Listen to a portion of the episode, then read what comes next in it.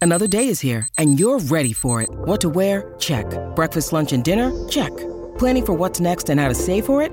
That's where Bank of America can help. For your financial to dos, Bank of America has experts ready to help get you closer to your goals. Get started at one of our local financial centers or 24-7 in our mobile banking app. Find a location near you at bankofamerica.com slash talk to us. What would you like the power to do? Mobile banking requires downloading the app and is only available for select devices. Message and data rates may apply. Bank of America and a member FDIC. Ryan Reynolds here from Mint Mobile. With the price of just about everything going up during inflation, we thought we'd bring our prices down. So to help us, we brought in a reverse auctioneer, which is apparently a thing. Mint Mobile unlimited premium wireless. Ready to get 30, 30, bit to get 30, bit to get 20, 20, 20, bit to get 20, 20, bit to get 15, 15, 15, 15 just 15 bucks a month. So, Give it a try at mintmobile.com slash switch. $45 upfront for three months plus taxes and fees. Promote for new customers for limited time. Unlimited more than 40 gigabytes per month. Slows. Full terms at mintmobile.com. Hello, friends, and welcome to episode 83 of the Burden of Command podcast. I'm your host, Earl Breon. Today's guest comes to me from my good friends over at Interview Connections, and his name is Tim Spiker. Tim is the founder of the Aperio and the Who Not What principle.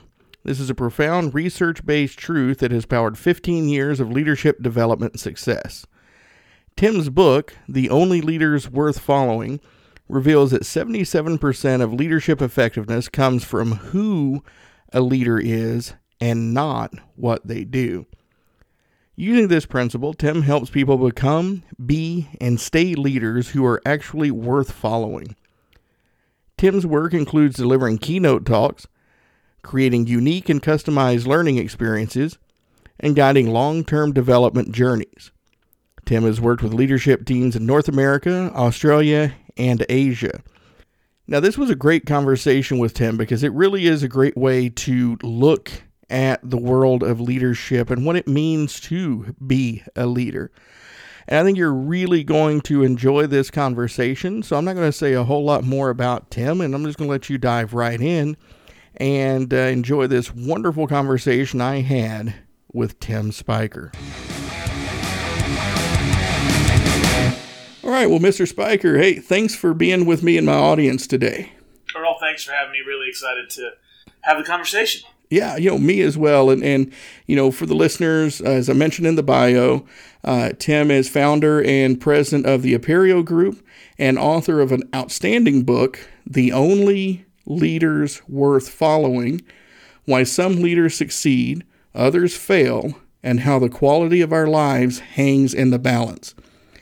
And I love that I love that title a lot because it makes me very excited to hear your answer to the first question I ask all my guests. What does the term burden of command mean to you? When I hear that term, I I start to think about the idea of responsibility Mm-hmm. and and really what is the intent, desire, motive of the leader.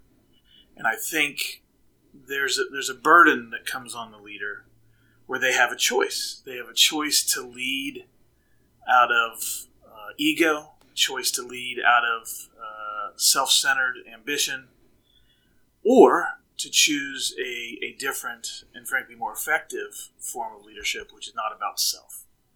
Leading for the sake of others, leading for the sake of the enterprise. So I, I think the I think the burden of command is that choice. That every leader, whether you're talking about an informal uh, leadership in a cadre of friends, or if you're talking about something more formal in the marketplace or even the military, I think every every leader has the burden of that choice. What am I going to do with my command? The, the burden is, um, am I going to be doing this for me primarily, or am I going to be doing this for others? Mm, I like that. I like that a lot because it's a it's a very important distinction uh, to make, and it's one uh, I'm sure you've probably faced in in uh, your experiences helping folks develop uh, their leadership. But you know, nobody can appoint you leader over someone else. The the person following you has to consciously make the decision to follow you, right? I mean, certainly people have choices, e- even when their circumstances are are difficult, uh, they'll have a choice to stay with it. Or really, when we look at the long term, short term, people may have to stay in a position of following somebody for financial reasons or geographic reasons. But in the long haul, they're going to have a choice, and we always want to keep that in mind as leaders. I think. Absolutely, absolutely. Well, look, I'm always kind of a big fan of uh, when I get the books for the podcast. Uh, one of the first things I do is I, I, I look at kind of the layout and uh, the the look of the cover, and, and I've seen some very amazing features uh, in in books. Uh, but there's one thing on your book that really stuck out to me right off the bat, and it's when the title "The Only Leaders Worth Following." Worth has an asterisk next to it. Why is that? Well, it has an asterisk next to it because, based on research that, that I've had a chance to be a part of, there's a very important backstory that makes somebody worth following or not. And so, what we chose to do with the book to make sure that we kept in mind that backstory that's humming along all the time, whether we're looking at it or not. We use that asterisk on the front and throughout the entire book to point to a particular footnote that has to do with that research so that, so that it was essentially ever present, even though sometimes it fades into the background of leadership. So we, we thought the asterisk was a great way to visually communicate that that truth that lingers in the background about leadership at all times. Mm. Now, and this is again where I love when when people have uh, their their theme nailed down. Uh, you know, I've visited uh, the Aperio website, and I think a lot of people overlook that little bit of art that shows up on the tab. But you also have the asterisk there as your web page uh, tab art, and I, I love that attention to detail. As a former active duty Marine, I love that attention to detail. That, that's amazing. Well, thank you. I will be sure to pass that on. Mike Davis is uh, our head of operations, and he's also a great designer, and he's constantly helping us think about how can we how can we visually communicate what we're doing well. So I will be sure to pass that on. Absolutely, absolutely. So, uh, so we heard what your um, uh, what your answer to to the burden of command question is. But what got you to be so passionate about helping others develop their leadership skills? Well, it's not something that I can take credit for by any stretch of the imagination. There really, I mean, people sometimes have a story where there was a moment, mm-hmm. and then after that moment, everything was different. And that happens to be my story with my vocation. About 20 years ago, I was waiting tables at a restaurant in St. Louis, Missouri, in the center of the United States, and I was invited by a fellow server to an open house for a marketing company and I was just about to start my my graduate business studies, and I had planned on having marketing be one of my points of emphasis. So I was intrigued by an open house uh, of a marketing company. Also, at that time of life, I was pretty interested in anywhere where a free meal might be offered, and I was pretty sure that there was going to be a free meal at this thing. So between those two things, I was there. Mm-hmm. So this this event was held in a pretty pretty plain, you know, kind of a plain office building. And when I got there, I, I expected there would be a bit of a presentation of some kind, and lots of people were seated. The only the only seat that was available was right in the middle of the room. So I made my way to the middle. I sat down, and about three minutes into the presentation, I learned what an open house for a marketing company is, Earl. Uh, Earl, if anybody ever invites you or your listeners, if you're ever invited to an open house for a marketing company, you should ask more questions than I did. so what I what I figured out relatively quickly is this was a recruiting meeting for a multi-level marketing company, and I have you know I know lots of people have good things to say about MLMs. I don't have anything bad to say about them, but I was not interested in selling water purifiers to my family and friends. And so I kind of had a choice in that moment as I sat there in the middle of the room. Do I kind of make a scene and, and get out of there? Or do I just wait for the break? you know, politely grab my sandwich at the back of the room and then get, get out in that way. And so I decided that the polite route was the better route to take, and I'm very thankful that I did because later on in that presentation, they started talking about what does it mean to be an employee. And Earl, it was like a dark cloud of doom and gloom entered the room.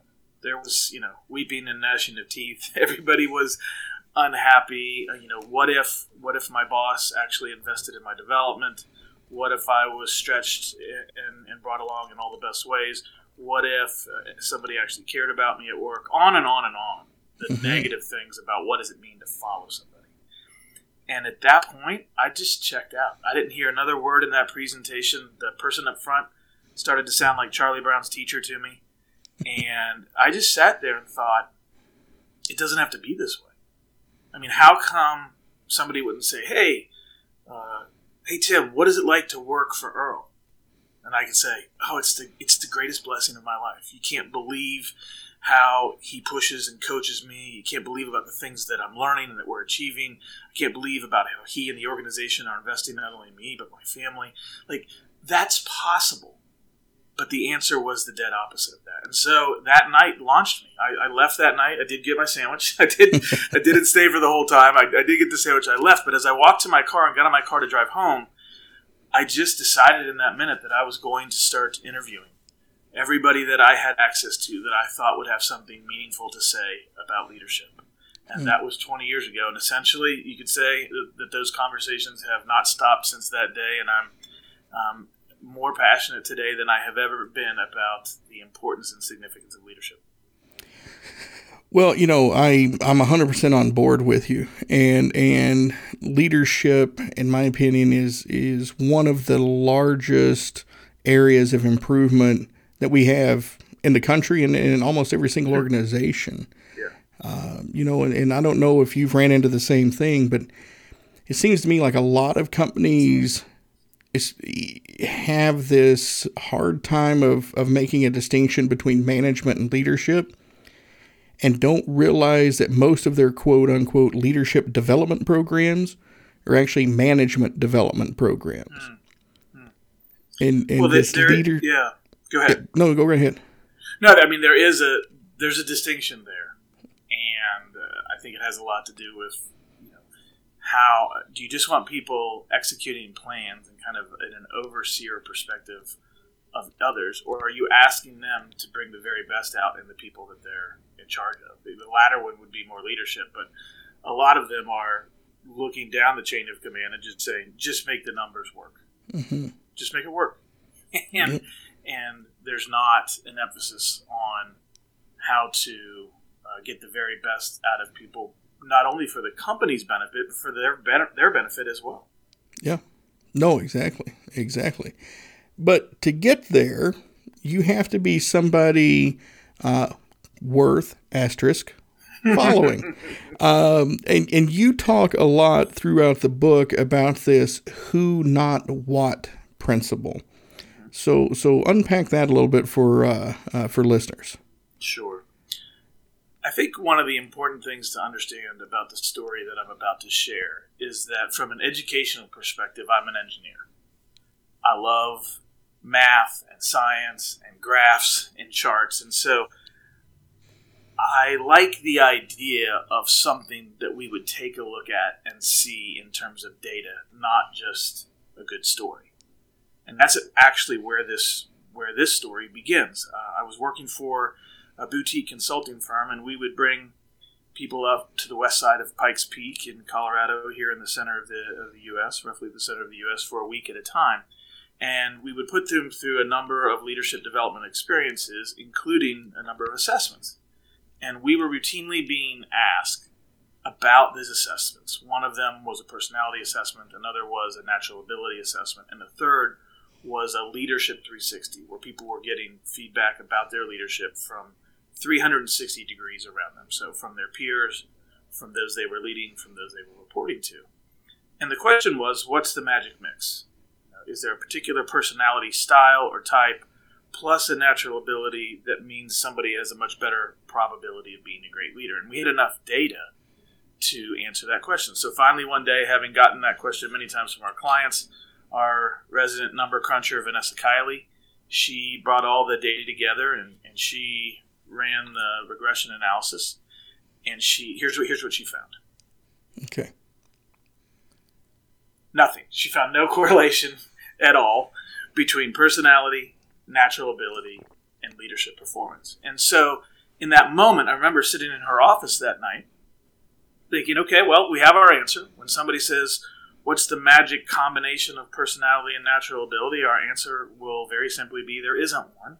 And so there's no tree to bark up with regard to that. And I turned to leave her office and she said, "But we did we did find something that we weren't looking for." And so I'm like, er, "Yeah, what did we, you know, what did we find?" Tell me said, "Well, more." found-" Yeah, that's exactly right. She said, "Well, what what the what the statistical software, the SPSS software, has shown us is that there's a certain portion of our leadership 360. There's a certain portion of it that's driving a larger portion of the variability in the assessment than it should. We had eight different aspects of leadership that we were measuring, and just two of them were driving almost 70%.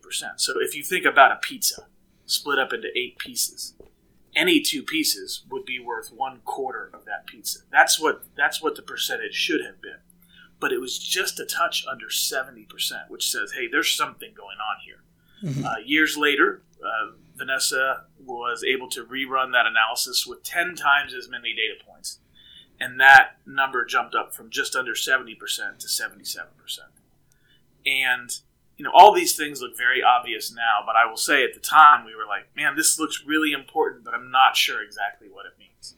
So it was literally a number of years later, Earl. I was sitting in my office. I had left the firm. I was working in an entirely different industry, and I was sitting in my office one day staring at the whiteboard thinking about this this leadership model and research and it just landed on me like a ton of bricks what was special about those two areas those two areas that were driving over three quarters of the variability on a leader's performance those two areas were about who the leader is as a person hmm. the other six areas were about what a leader does.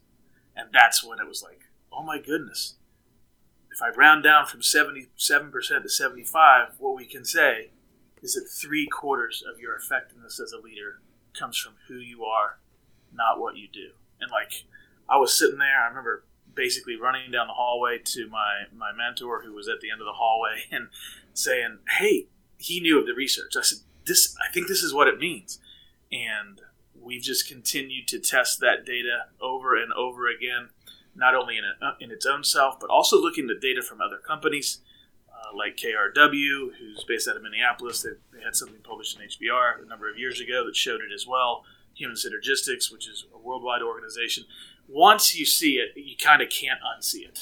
Right. and it's starting, if you know it's there, it's showing up again, again, and again, and again. And then with clients over the years, the stories have been the same across the board that who you are has an enormous impact on how effective you are as the leader and if we ignore that reality then we're going to be missing what is three quarters of effective leadership. Uh, and and that is so powerful. And again, another, you know, there's another piece of data that backs up exactly what you uh, you found is, uh, you know, in Daniel Goleman in his research of emotional intelligence, he has the statistic that says uh, the way he words it is as much as seventy percent of your success depends on the emotional intelligence of your leader and uh, so it's it's very interesting to see these numbers uh, line up across so many different types of research, kind of aimed in the same direction of of who you are as a person, the things that make you up as an individual, as we talked about in the beginning, that make you somebody that people want to follow, has such a major impact on you uh, as a leader and the organizations that you lead. yes yeah it either enables or disables all those things that we do as leaders all those whats we call them the what of leadership who determines how effective our what is going to be Yeah, and and, and I think you know that's uh, it's something we know kind of instinctually, right? Because uh, I think it was Simon Sinek. I heard him say he goes, "Nobody ever wakes up in the morning and says, "Man, I hope I'm managed well today." they say, I hope I'm led well. Sure, right. and, and, and that's the thing, right? So the, the easiest way I've found to dis, uh, delineate between management and leadership is management is about things, leadership is about people. Hmm. And it falls very much in line with this idea of who, not what, right? Hmm. Yeah, it yeah. does. It does. I love it. Um, so talking about the book again here, and, and I'm, I'm wanting to leave uh, our listeners with uh, enough tidbits here so they run out and buy a copy of the book because this is a really great book and it is really well researched. The the engineering, the math that makes sense because uh, you you've done a really good job of showing some of these studies, uh, relaying the statistics, and then providing uh, references uh, in, in, the back. So th- this is definitely the engineering side showing through a little bit. Uh, but you, you get into chapter two is, is simply titled Heartfelt. Why is heartfelt important?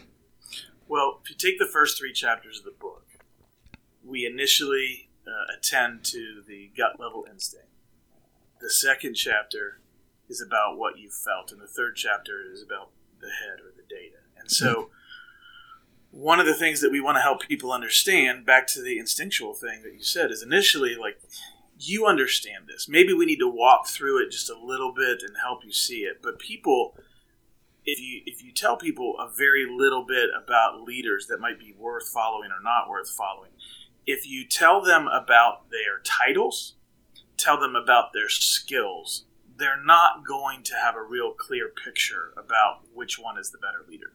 But as soon as you begin to tell them about who those leaders are as a person, they don't have to know anything about research or anything else. They immediately know who the better leader to follow is. And so that's how we start out the book, is kind of walking people through that gut level instinctual understanding that everybody has. But heartfelt is about walking people through the process of helping them see how the who not what principle has been true in their lives all along, whether they had previously recognized it or not. Mm. We we feel, and I mean that in every sense of the word, we feel the significance of following leaders who have become well developed people. We also feel the significance of following leaders who do, who haven't done that hard work of becoming well developed human beings. And so it's not just a gut level exercise or a data exercise in our heads the leaders that we follow have a profound impact on our on the quality of our existence.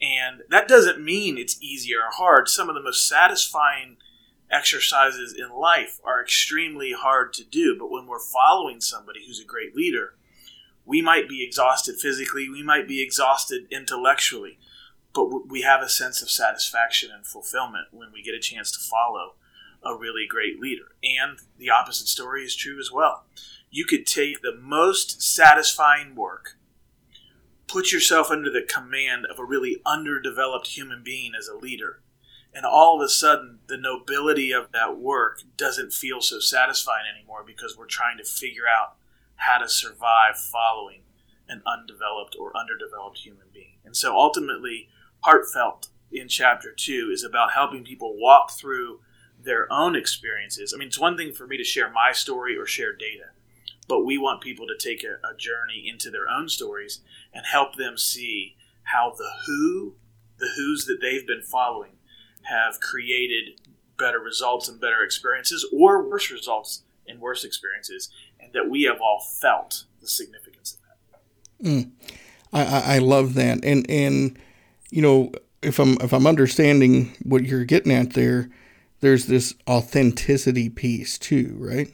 Sure. Sure. I mean, we want to follow. We want to follow human beings. I mean, right. that's the that's the bottom line, and that, that gets a little bit Earl to that you know the fallacy of the perfect leader. Mm-hmm. Um, so many times leaders are tempted to kind of put on this this coat of perfection. Don't don't ever let people see your flaws. And, and here's the thing: the people that are following us are are trust me, they're clued into the fact that we're flawed. They know. Yep. It's not it's not a mystery. And so when we kind of give ourselves the posture of of we don't have any flaws or we don't make any mistakes, it does betray that authenticity piece. We know it, they know it. Let's just be honest about it. some leaders are concerned that they'll lose credibility. And, and what I would say to that is if you have multiple places where you're following short, the solution is not to be inauthentic. Mm-hmm. Right? You don't have an authenticity problem in that situation. You have, you have a competency problem, right. and that's a that's a different thing. So yeah, we want to follow real. We want to follow real people, and we have a difficult time relating to people who who act as if or put on this facade of being perfect. And so it's important. That authenticity piece is is such an important part of being a leader worth following. Yeah, hundred percent. I mean, I'll share a real quick story here. I I worked for a uh, for an individual who was uh, uh, I'll just say a John Maxwell acolyte. Now, okay. I love John. I love John Maxwell's work. He does great work. I understand why uh, he sells as many books as he does. I understand why he has the following he does. this is nothing against him, but this individual, every time there was a new book, would run out and get it and read it in like three days, and he treated it like a cookbook. You know, if, if I do these things, I will get these results. But it wasn't authentic to him because he didn't take the time to internalize it yep. and modify it to his style. And I was undergoing a performance review one time, and he made the mistake of asking me if I had any feedback for him. I said, are, are, you sure you want me to answer that question? He said, Oh yeah, yeah, I want to grow. John Maxwell says, I was okay, fine. Stop stop reading books. what? Said, Look, you, you don't take the, and that was the conversation you don't take the time to digest what's being said and personalize it. You read it, you regurgitate it, and it's not authentic and nobody buys into it. Yeah. And, and we see a well, I'll, I don't want to speak for you, but we see a lot of leaders that fall into that trap. They'll get a really great book. You know, it's the latest Maxwell, it's the latest Stanley McChrystal book, it's the latest Simon Sinek book, it's the latest Tim Spiker book. And they think that they can do those exact things that exact way and get those exact same results. But it's not that easy, right? No, no, you know, I'm, I'm, I'm with you. I'm with you 100%. It's not that easy, especially when you're talking about who you are as a person and developing that. Yeah. Um, one of the challenges that we have as an organization in the marketplace is when a business will say, "Well, that's great, Tim. That all that research makes sense. What can you do in three weeks?" Like, not much. you know, we're. I mean, we're working on who we're literally, and then, and this is one of the, the one of the things I'm probably pretty excited about in terms of us kind of being ambitious as an organization. We're literally trying to help people become more well developed human beings. Mm-hmm. That's what we're literally after because of how it hits the bottom line, because of how it lands in leadership. And so, you know, our analogy is, as you see from the front of the book there, our analogy for this is a tree. Mm-hmm. And, you know, if you drive past a big, beautiful, strong oak tree, and I were to say, Earl, how long did it take to grow that tree? Uh, you know, it sure wasn't three weeks. No, it's like a so, hundred years. Yeah, that's right. It's a lifetime, and so these are things that we will all be working on for a lifetime, and and that's okay. And I'm not suggesting our clients need to hire us for a lifetime, but I am suggesting that there's a limited amount of progress that we can make in really short periods of time. What we need to do is help people take steps every single day over an extended period of time to help them become more well developed who's, and I imagine we'll talk about this in a second, but there's two big buckets that that falls into, and, and those are challenging buckets that take time. Yeah, no, definitely. Well, I mean, let's um, uh, go and go ahead and get into what I think is one of them, and, and what I loved about this is it, it falls in line. Uh, you know, one of the things we talk about here is the leadership failings, our shields of leadership failings. Uh, one of those is introspection and improvement, and you call it defining what it means to be inwardly sound, taking yes. that time to look inside, right? Mm-hmm. Yeah, absolutely. So I think as we just think about those words, inwardly sound, think about a uh, think about a boat. You know, if I'm mm-hmm. going to go out in the ocean on a boat, what does it mean for it to be a sound vessel? Right?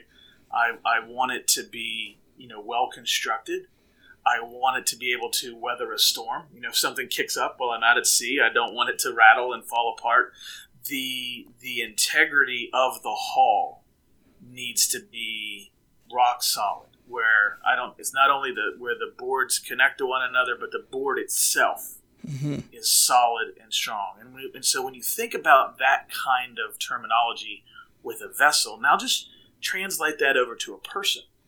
Who is the person that's not easily thrown off when the storms of life come up? Who's a person that is internal to who they are, well constructed? They're not easily swayed in, in one direction or other. Now, it doesn't mean that they don't listen to other people and they aren't willing to change their minds, but they don't panic. They don't see a challenge on the horizon and say, "Oh my goodness, the, the world is the world is falling apart." No, they they get working to figure out what to do, but they do it in a measured way, not a panicked way. It's the kind of person that you can count on because we could even go literally to the word. You know, what what level of integrity does that person have? all those things, and, and, frankly, a whole lot of other things that we could talk about, ultimately is what makes up a leader who is inwardly sound, a person who is sane and stable and ultimately trustworthy. And those are the people that really get the best out of us. And, and that is something that, that is a lot more difficult to pull off than what most people would think, right? Because we can lie to ourselves quicker than anybody else can lie to us. Mm-hmm. And, and, and we can convince ourselves that, hey, I'm, I'm inwardly sound. I've got my stuff glued together. People should follow me when in reality, other people can view us as an absolute wreck sometimes, right? Yeah. I mean, I, I really, as you think about that, the idea of introspection and self evaluation, you know, Tasha Eurich is a researcher, and, and her research has shown that 10 to 15 percent of leaders are self-aware. Mm-hmm. That should scare all of us. Yep. Right? like, how do I? Um, it's difficult for people to speak truth to power as leaders as we move up the chain of command in our organizations you have to work harder and harder and harder to hear the truth and to hear the truth about yourself. It's very challenging, and it's understandable because of the power dynamic that, that lives in any organization. Mm-hmm. And so ultimately, it's really tough to get that. And, and I think what you what you said there, starting off around this, is, is really true. It is easy for us to lie to ourselves. It's easy for us to assume the very best about ourselves when we should have a pause. And and I had a I had a, a pre-reader on the book. Uh, a gentleman who I think is just an outstanding leader. And I said, hey, give this a read through, give me your feedback, let me know where we need to make some adjustments. And, and one of the feedback points he said about the book, he said, Tim, I think your problem is going to be that people are going to read this and assume that they are. Mm-hmm. and he said, like, this is your challenge. Your challenge is, is how do you get people to pause long enough to hold open the possibility that they may not be, and you can go through the list of things that we talk about in the book, but in this case, they may not be as inwardly sound as they're self assessing, as they're seeing. And, and how do we how do we all take a, a, deep breath long enough, have enough courage and humility in the moment to say, okay, I'm going to look at this honestly, or I'm going to get help from outside of myself, right? To, to look at it honestly. And, and that's a, that's a real challenge in this work because we all, we all, I think, you know you go through this research, I think we would all want to say, "Hey, I'm this this describes who I am, or at least who I'm becoming, eh, for the most part." And it's hard for us to be uh, honest with ourselves about that sometimes. Yeah, and it's even the small things, right? Like, so one of the examples I use to, to highlight what you just said is, uh, you know, and I often will wait in a workshop until after lunch to drive the point home. like, how many of you had a sandwich with onions on it for for lunch. People raise their hand, like, bread smells pretty good right now, huh? oh, yeah, yeah, yeah. Well, does it? right? And, and, if we can lie to ourselves about something like our breath, which is literally right under our nose, where we should be able to identify that flaw the easiest, yeah. What else are we lying to ourselves about that we don't even know? Yeah. No, it's a great that's a great point. Now, coronavirus masks have really helped with this issue. I've found in my own life. Like, wow, I need to brush my teeth. so there you go. Yeah, yeah. You just found the silver lining in coronavirus. Uh, yeah, yeah. Well, you got to look pretty hard. B- so. Better oral hygiene. Yes, that's right. That's right. Well, that's a great. That's a great. Uh, that's a great exercise and question, question to ask folks after lunch. That's really uh, yeah, drives home the point. Right. And uh, so the, the other component here, after we've taken the time to, for introspective and come to grips with, you know, who we are and maybe what some of our shortcomings are, and, and uh, taking the time to work on those, uh, then we talk about being others focused. So talk about that for a little bit. Yeah, this gets a little bit back to our opening question about the burden of command. Ultimately, why am I leading? If my only motive for leading is my enrichment, my ego, my advancement, then there's going to be a real limit on the effectiveness of my leadership. Because when I when I go to somebody and say, "Hey, I'd like you to run through this wall," whether it's conscious or not, if I am a self-focused, selfish, self-interested leader, there's a portion of the want to, not the have to, but the want to of the people who are following me that won't be available. There's a discretionary effort piece that I won't have earned because they're going to have, and rightly so, this this suspicion, whether it's front of mine or back of mine, is why am I being asked to do this? Am I being asked to, to do this really hard thing? Am I, am I being asked to run through this wall just so you can get your bonus at the end of the year? Is that is that really what this is all about? Mm-hmm. Um, I mean, you're telling me that this is good for me, but is it really? Because I've been watching you.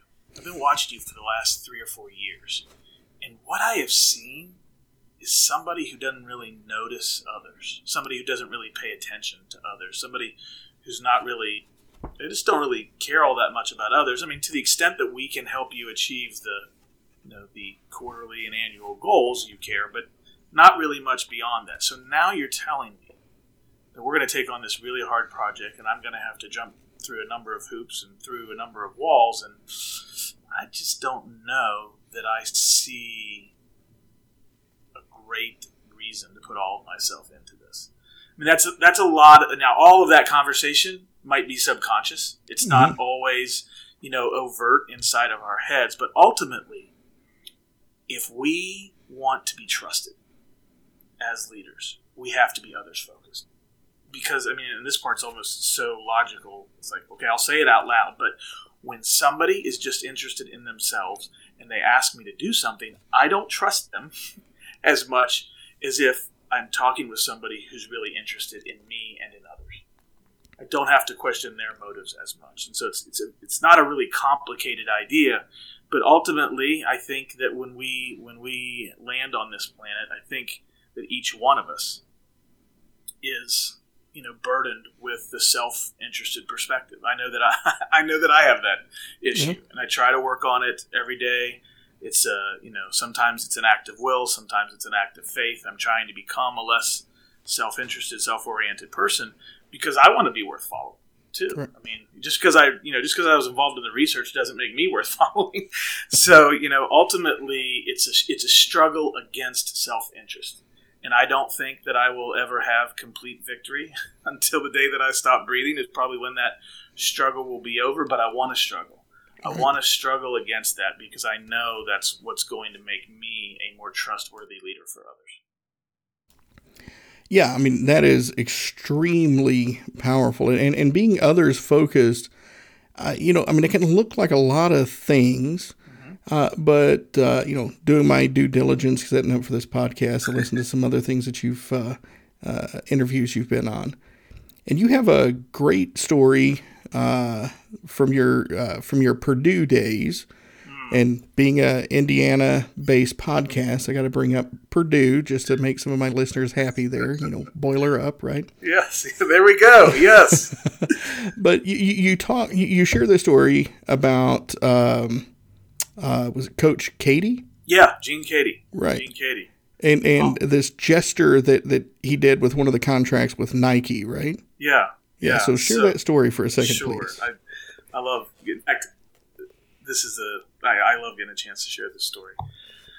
Um. So yeah, I was on the basketball team for two years at Purdue, and I was a non-scholarship player, also known as a walk-on. And mm-hmm. while I, you know, had great desires for, you know, playing time and contribution during games, my abilities didn't quite allow me to get over the hump there. I didn't make my, I believe, you know, something like 27 minutes in two years is how much I played. So hmm. everybody can do the math on that. Um, so I was, I played a very minor role in the program is, is the point of that. And after a couple of years, I felt like you know, I just want to make sure that I'm making a contribution. So I ended up transferring and finishing my college basketball career at a Division three school in St. Louis called Washington University in St. Louis. And right about the time when I finished up my undergraduate studies and my playing days there, I got a letter in the mail from uh, Bruce Weber. So those who are Purdue fans might recall Bruce was a longtime assistant for Coach Keady and has gone on. He's currently the head coach at Kansas State. And this was a letter from Bruce explaining what Coach Keady had most recently done in his contract with Nike. So, right after I left Purdue, uh, and I still say we because it is, uh, you know, I'm still black and gold. Uh, right after I left Purdue, uh, we won three Big Ten championships in a row. Now, I like to think, Earl, that there's no correlation between me leaving and that happening. So, you know, I'm, I'm hopeful. I'm hopeful. I'm pretty sure that there's not. But this letter from Coach Weber on behalf of Gene Keady said just it was just an amazing thing to read. Really, what it said is our program has experienced an extraordinary amount of success over these last three years, and we want to recognize that the success that we're having today is in part because of the players who have been a part of the program in the past. And so, in Coach Keady's most recent contract with Nike, he has negotiated an arrangement where Nike will send out a piece of Purdue basketball gear, whether it's a sweatshirt or polo or whatever, that you're going to get something from Nike once a year because Coach Keady put that into his contract with Nike, and we just wanted to say periodically, thank you for contributing to the basketball program at Purdue. And I, I just, I mean, I sat down in my living room. I'm like, this is nuts. Hmm. I played 27 minutes in two years. I mean, talk about a small contribution. Now, I mean, I was I was doing everything that I could in practice, but I would have been the most minor of contributors ever. And then consider the fact that I transferred mm-hmm. and finished my, my college career elsewhere, and still they were including me. And then on top of that, more important than they chose to make me a part of it, but that, that Coach Keady would look at their current success and then think back of how the previous seasons had you know contributed to building up the program to where they were able to achieve those three Big Ten championships in a row. And I just I just think it says I'm a huge Gene Keady fan, as you can tell. I think it says a whole lot about Gene Keady and leadership because I had, and most all of my teammates, save perhaps a few that went on to the NBA, you have nothing really to contribute back to the basketball. Once you're gone, like you don't really, you don't have anything significant to give back. And you know, people will often say you can tell the most about somebody in terms of how they treat people who have nothing to offer them. Mm-hmm. And I think that would be the perfect definition of me at that point with regard to Purdue basketball. I had nothing that I could offer Purdue basketball that would have be any significance to Purdue basketball, and yet Coach Keady was blessing me. Coach Keady was was reaching out and saying thank you, and I just think that that matches up because when you when you understand the story of the Purdue basketball program, a lot of people are familiar with the term "play hard." Uh, it's a it's a mantra of Purdue basketball. It was true then. It's true now. We had it screen printed on the back of our practice shorts. Uh, Matt Painter, who's the coach there now, he he and I were teammates. He's continue continued on with that attitude of, of play hard. And you know, during Coach Keady's 25 years at Purdue, Purdue was rarely, if ever, the most talented team in the Big Ten, and routinely picked, uh, not necessarily exactly at the top of the league, but time and time again, Purdue teams would outperform their preseason predictions in the Big Ten. And, and I think the reason for that is because we did want to run through a wall for a guy that had our best interest at heart. Um, I think that he is a he is a others focused leader. I never had a moment of playing basketball at Purdue where I thought that Gene Keady was trying to satisfy his ego or pat his bank account. I think he was he was there for us. We would have uh, or we would have an emphasis of the day every single day in practice, and once in a while it was about basketball. Right. most of the time it was about life.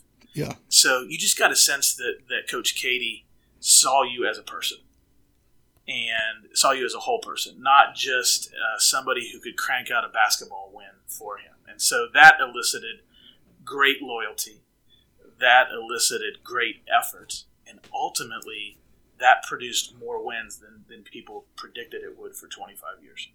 Yeah, well, no, I mean, and that's a, it's an amazing story, and it's one, you know, it highlights a lot, but there, there's a couple of points that I, I kind of want to point out because it, to me, it ties back to that introspection piece, right?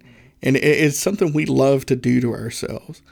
So as you're telling the story, it's a fantastic story, but whether you realize it or not, you kind of diminish that 27 minutes and what you have to offer back. Well, brother, I'm here to tell you 27 minutes uh, playing basketball for Purdue is about 27 minutes longer than 99.9 cents of the world uh, percent of the world's population will ever get a chance to do. So love and relish every second you were there. Right? that, that, that was a great accomplishment in and of itself. Good point. But I think you did have a lot to give back to the organization because here you are this many years later and you're still talking about it and you're still keeping Coach Keady's legacy alive and you're still keeping those principles that you learned from him and your time there and incorporating them in great work like your book.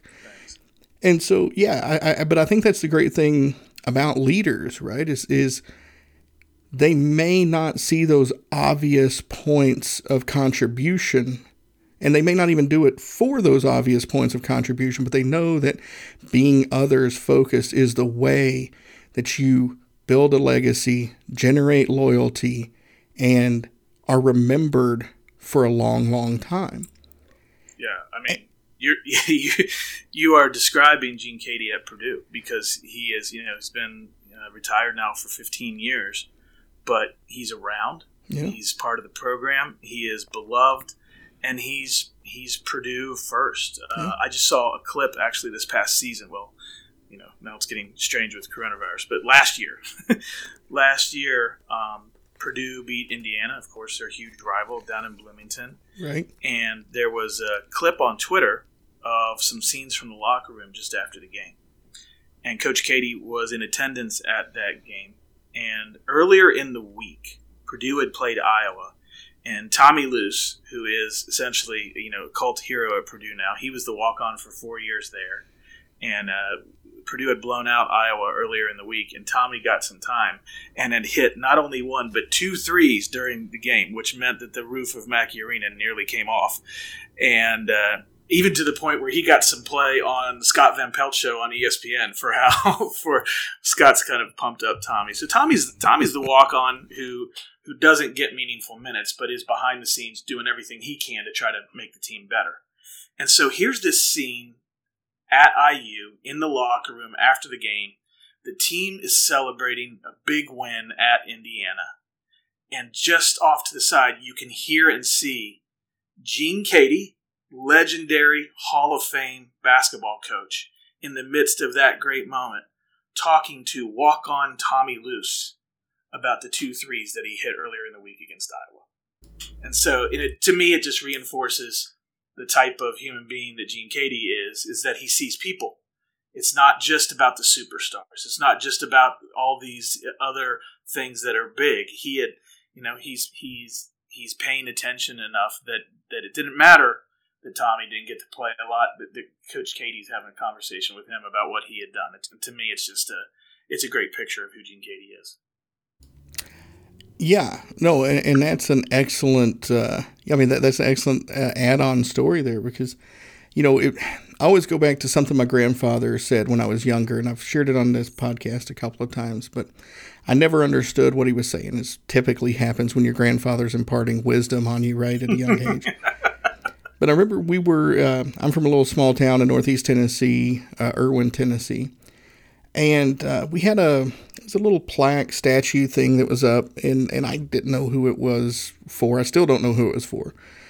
You know, but I asked him, I said, you know, why do they do that? Why do they build statues of people? And he looked at me and he goes, you know what, son? He goes, when I die, I'd rather have people asking the question why they didn't build a monument in my honor hmm. than asking why they did. Wow.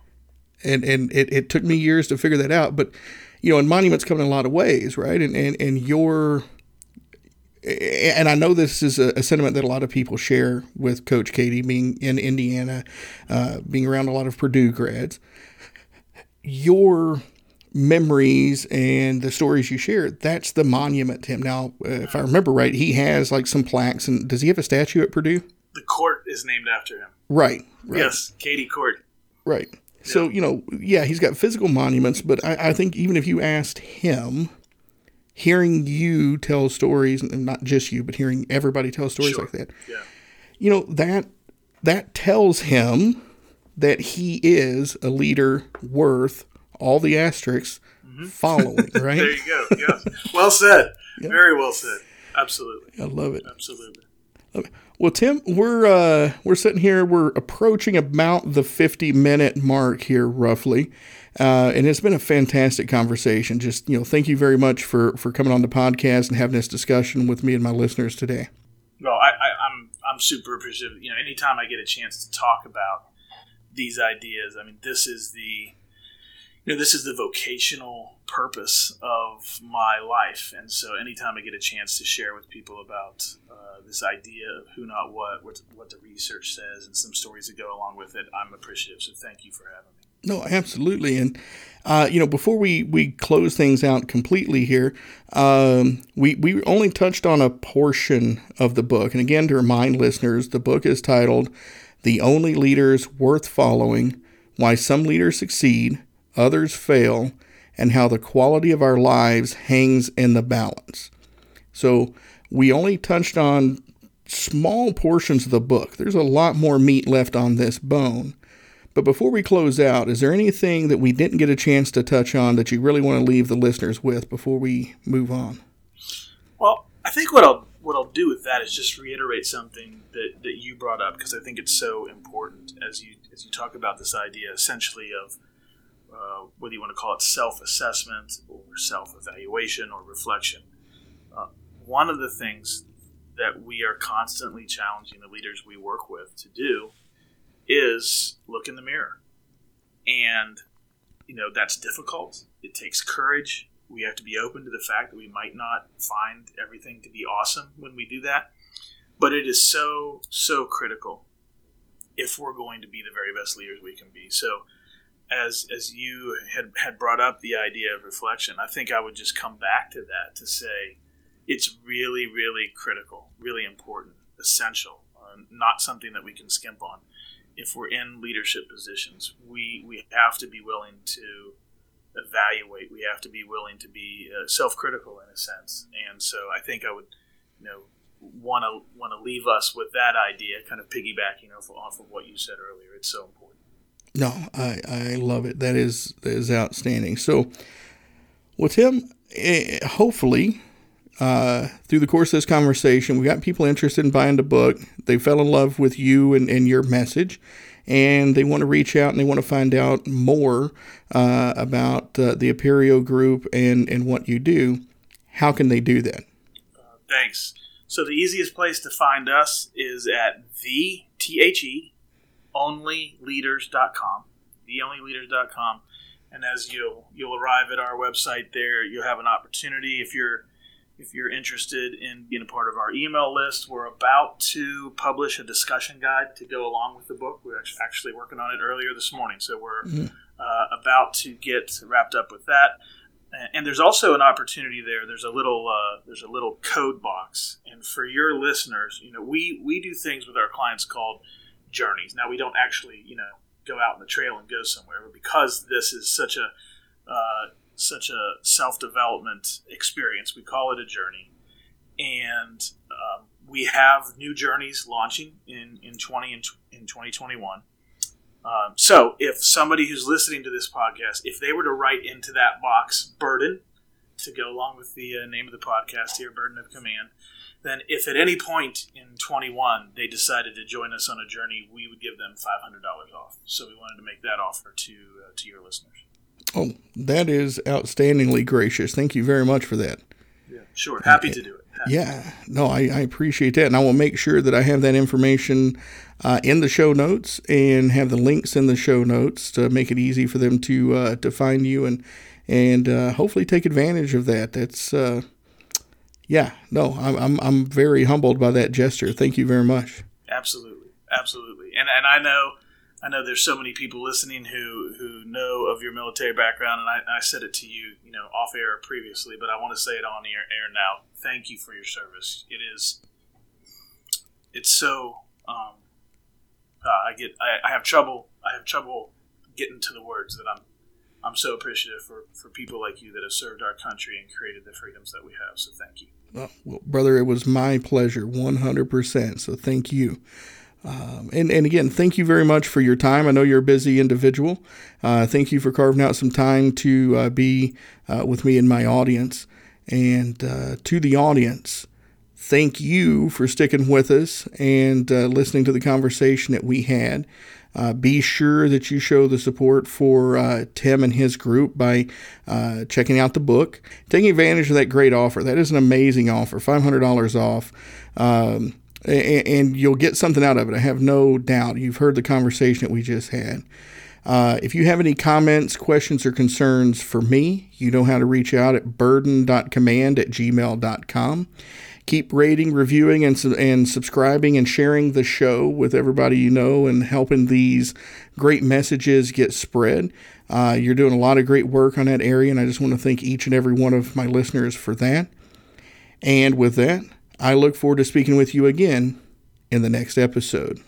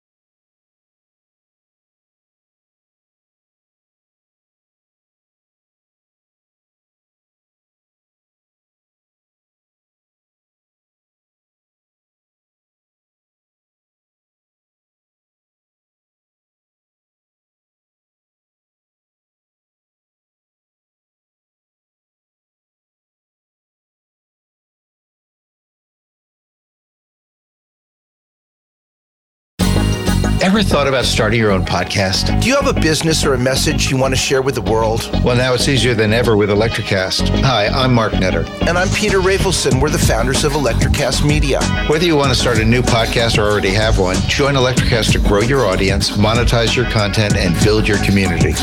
With our simple sign up, you get free promotion, world class analytics, premium ads, and personal support. Go to electrocast.com and join our community today.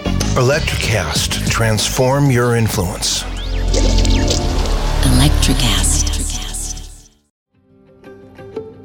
Have you ever wondered what actually happens in Congress every day? Stay informed on Capitol Hill's daily happenings with a concise, factual summary of the Senate and House of Representatives' activities from the previous session, free from bias, on the Congressional Record Daily Digest podcast. Subscribe on your favorite podcast platform and discover the process from the heart of U.S. politics. The Congressional Record Daily Digest, an Electrocast production.